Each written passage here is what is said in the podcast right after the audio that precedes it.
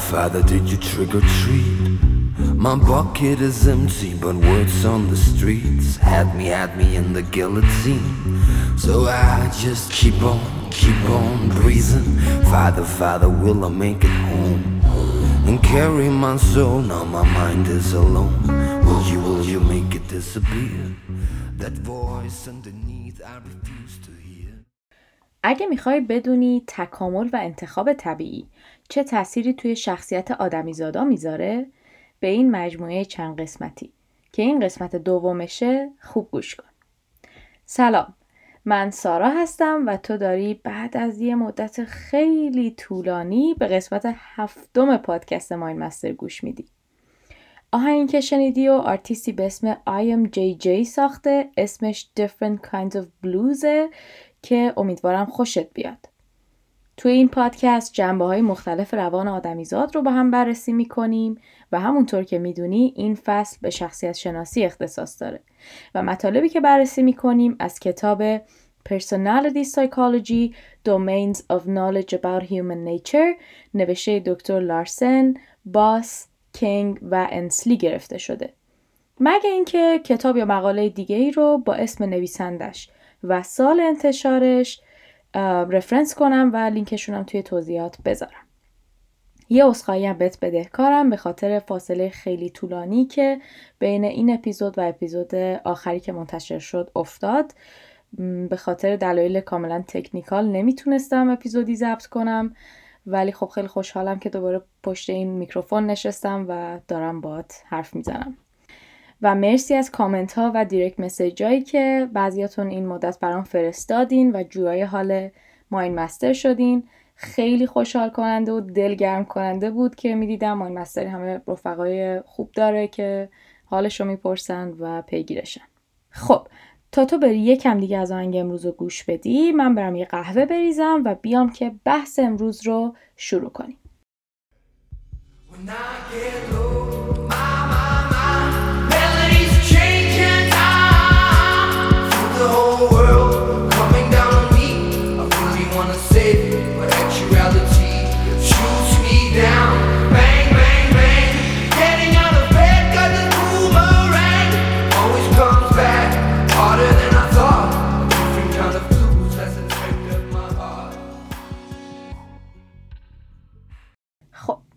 اول بگم که اگه قسمت قبل رو گوش نکردی یا مثلا همون موقعی که منتشر شده گوشش کردی بد نیست بری یه سر بهش بزنی. به خاطر اینکه مطالب این قسمت بی ربط به مطالب قسمت قبل نیست. اگه بخوام خلاصه بگم تو قسمت قبل ویژگیهایی رو بررسی کردیم که همه آدمیزادا به احتمال زیاد توی تکامل ممکنه به دست آورده باشن. مثل مثلا حالتهای چهره یا همون facial expression ها اگه یادت باشه. اما تو این قسمت می‌خوایم ویژگی های شخصیتی رو بررسی کنیم که همه آدمیزادا به صورت یکسان توی تکامل به دستش نیاوردن. اینا ویژگی های غیر یکسانی هستن که گروه های مختلف آدمیزاد به طور جداگونه توی تکامل ممکنه به دست آورده باشن. اما به نظرت چرا گروه های مختلف باید ویژگی های مختلفی تو تکامل به دست بیارن؟ بیا برگردیم به اجداد آدمیزاد یا غیر آدمیزادمون که میلیون ها سال پیش زندگی می‌کردن. بعضی موقع ها همه افراد اون گونه خاص با یه مشکل خاص دست و پنجه نرم می‌کردن. مثلا تو آب و هوای گرم و خشک دمای بدنشون بیش از حد بالا می‌رفت و حتی ممکن بود به دلیل این دمای بالا از بین برن. به همین خاطر مثلا تقریبا همه آدمیزادا توی تکامل قده های عرق رو به دست آوردن که با بالا رفتن دمای بدن آب رو تبخیر می‌کنه و دمای بدن رو پایین میاره. یا مثلا تقریبا همه ماها توی تکامل تمایل بیشتری به غذاهای شیرین و چرب و شور به دست آوردیم. چون اجدادمون تقریبا همیشه با بحران کمبود غذا دست و پنجه نرم می‌کردن و این ماده ها بهترین روش برای ذخیره انرژی و بقا هستن. اما خودت هم می‌دونی که گاهی همه اجدادمون با یه مشکل خاص دست و پنجه نرم نمی‌کردن. مثلا زایمان مشکلی بود که عموما پستاندارای ماده باهاش روبرو می شدن. در نتیجه همین گروه توی تکامل انقباز لگنی رو به دست آوردن که با آزاد شدن هورمون اکسیتوسین توی خون اتفاق میافته و زایمان رو راحت تر می‌کنه. خب واضحه که آدمیزادای نر همچین ویژگی به دست نیوردن چون با مشکل زایمان روبرو نبودن. ویژگیهایی که مثل همین انقباز لگنی باشه زیاده که همه آدمیزادا توی تکامل به دست نیاوردن و یه جورایی مختص یه گروه خاص می شده. ما هم تو ادامه این اپیزود می‌خوایم بعضی ویژگی های شخصیتی و رفتاری رو بررسی کنیم که تو آدمیزادای نر و ماده متفاوته و احتمال داره توی تکامل به دست اومده باشه.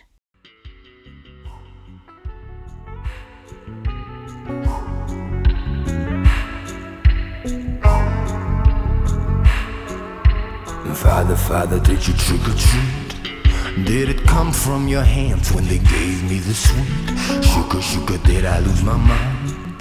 Will I just keep on, keep on dreaming? Father, Father, will you be around? When my wings they collapse and I fall towards the ground, will you, will you make it disappear? That voice underneath I refuse to hear. یکی از فرقای بزرگی که آدمیزادای نر و ماده با هم دارن و احتمال داره این تفاوت رو توی تکامل به دست آورده باشن تفاوت توی پرخاشگری فیزیکی یا همون اگرشنه سازمان آمار کانادا تو سال 2015 اعلام کرد که از 2610 قتلی که بین سالهای 2010 تا 2014 توی کانادا اتفاق افتاده 89 درصد قاتلا و 70 درصد مقتولا آدمیزادای نر بودن. این عددا مشخصا تو کشورها و فرنگای مختلف فرق می‌کنه. ولی چیزی که بین همه مشترکه اینه که آدمیزادای نر هم بیشتر آدم می‌کشن و هم بیشتر قربانی قتل میشن. اما به نظر چرا این تفاوت بین آدمیزادای نر و ماده باید به وجود بیاد؟ یه سری از محققای تکامل معتقدن که دلیل اصلی می‌تونه این باشه که شانس جفتگیری برای این دو گروه یکسان نیست. ببین برای مثال آدمیزادای ماده بدنشون به طور متوسط ماهی یه دونه تخمک تولید می‌کنه و تازه اگه موفق بشن همون تخمک رو بارور کنن پاشون حداقل 9 ماه گیره. یعنی حداقل 9 ماه باید وقت و انرژی بذارن تا بتونن یه آدمیزاد سالم دیگر رو به دنیا بیارن. در مقابل اینا آدمیزادای نر هستن که در روز میلیون ها اسپرم تولید می‌کنن و تعداد زیادیش رو می‌تونن بارور کنن. و بعد از بارور کردنشون هم الزاما وقت و انرژی بیشتری نباید بذارن که آدمیزاد سالمی به وجود بیاد. همین که ماده ها سلول جنسی کمتری تولید می‌کنن و وقت و انرژی بیشتری باید بذارن باعث میشه که ماده ها منبع محدود برای تولید آدمیزاد بشن. و همیشه وقتی منبعی محدود باشه متقاضی ها سرش به رقابت میفتن متقاضی ها کیان اینجا؟ آدمیزادای نر. روانشناسایی که توی حوزه تکامل پژوهش می‌کنن معتقدن که آدمیزادای نر توی تکامل این پرخاشگری فیزیکی همون اگرشن رو به دست آوردن که بتونن توی این رقابت پیروز بشن و شانس تولید مثل خودشون رو از دست ندن. تو پرانتز یادت نرفته که هر ویژگی که توی تکامل به دست میاریم یا برای بیشتر کردن شانس بقاه یا برای بیشتر کردن شانس تولید مثل. حالا ممکنه برات سوال بشه که خب باشه نرا بیشتر پرخاشگرن و منطقیه که بیشتر قاتلان نر باشن. اما چرا بیشتر قربانی های این قتل هم نر هستن؟ در جواب به این سوالت میگم که هر رقابتی یه برنده داره و یه بازنده. و اگه قرار باشه نرها برای به دست آوردن منبع ماده های محدود با هم رقابت کنن یه بخشی برنده میشن و یه بخشی هم بازنده. و خود به خود درصد بازنده ها هم زیاد میشه. و این می‌تونه توجیهی برای درصد قربانی های نر باشه.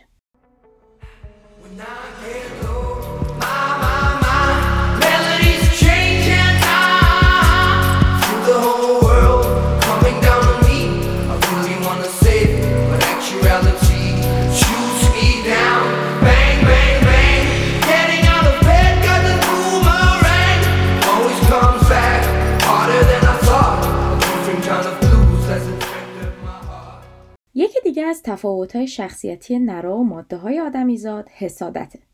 البته شاید باور نکنی ولی هم آدمیزادای نر و هم آدمیزادای ماده به شدت حسودن. اما فرم حسادتشون با هم فرق داره که ممکنه علت تکاملی داشته باشه. اما این علت چیه؟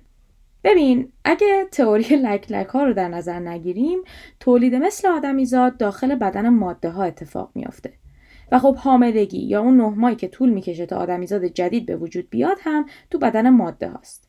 یه جورایی پس تقریبا همه مراحل تولید مثل تو بدن ماده است و این مسئله اجداد نر ما رو به شک مینداخته که خب از کجا معلوم آدمیزادی که از بدن پارتنرشون بیرون میاد مال خودشون باشه. چون خب بدن خودشون که تو این پروسه خیلی دخیل نبوده و ممکنه آدمیزادی که به وجود اومده از یه آمیزش دیگه ای بوده باشه.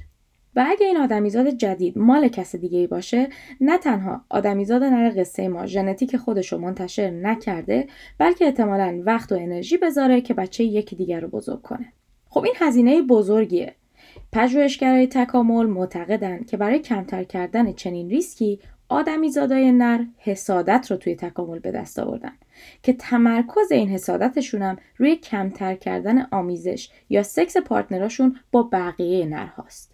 یعنی اگه بخوام خودمونی تر بگم آدمیزادای نر وقتی حسادتشون برانگیخته میشه که احتمال سکس یا آمیزش پارتنرشون با یکی دیگه از نرها وجود داشته باشه.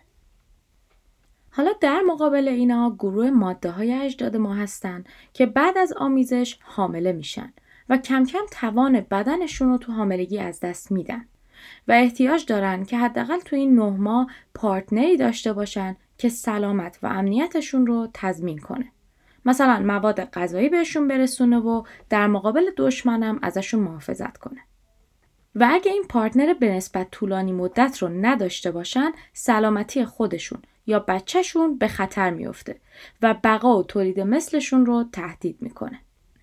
پژوهشگرای تکامل معتقدند که برای اینکه ریسک تنها و آسیب پذیر گذراندن این دوران کمتر بشه آدمیزادای ماده تو تکامل حسادت رو به دست آوردن که تمرکز این حسادتشون هم وابستگی عاطفی پارتنرشون به ماده های دیگه است چیزی که ممکنه حضور طولانی مدت پارتنرشون رو به خطر بندازه اگه اینم بخوام خودمونی تر بگم آدمیزادای ماده وقتی حسادتشون برانگیخته میشه که احتمال به اصطلاح عاشق و وابسته شدن پارتنرشون بیشتر باشه.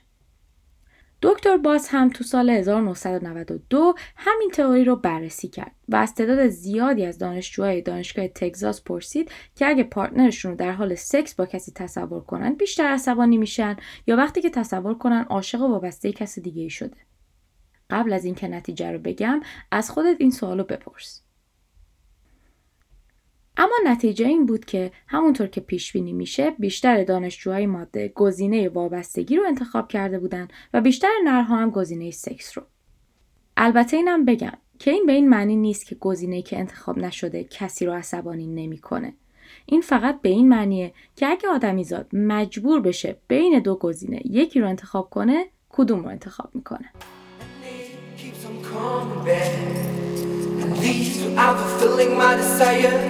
When you got nothing left to lose, there is nothing left to choose. It's a different kind of blues. Yeah, and I ain't giving up. No, I ain't giving up. Cause if the stars can shine light, then the sun must be bright somewhere. ویژگی آخر اولویت توی انتخاب پارتنره که طبق فرضیه های تکاملی که گفتیم پیش بینی میشه برای نرها اولویت جذابیت فیزیکی پارتنر مادهشون باشه که باروریشون رو تضمین کنه و برای ماده ها هم مقدار منابعی باشه که پارتنرهای نرشون بهشون دسترسی دارن که بتونه حداقل نه ماهی که حامله هستن ساپورتشون کنه. ولی جالبه بدونی که همه پژوهش‌ها صحت این ماجرا رو نشون نمیدن. دکتر باس و بارنس سال 1986 دو تا فاکتور جذابیت فیزیکی و توانایی مالی رو همراه با چندین فاکتور دیگه به نظرسنجی گذاشتن و از شرکت کننده هاشون خواستن که به هر کدوم از این فاکتورها بر اساس اولویتشون تو پارتنری که می‌خوان نمره بدن. نتیجه این بود که جذابیت فیزیکی و توانایی مالی هم برای ماده ها و هم برای نرها با اختلاف خیلی کم اولویت بود ولی اولویت اصلی اینا نبودن. در واقع با اختلاف خیلی زیاد دو فاکتور اولویت های اصلی شرکت کننده های نر و ماده بودن. یکی مهربونی پارتنرشون با خودشون و نه الزاما بقیه و یکی دیگه جذابیت شخصیت پارتنرشون.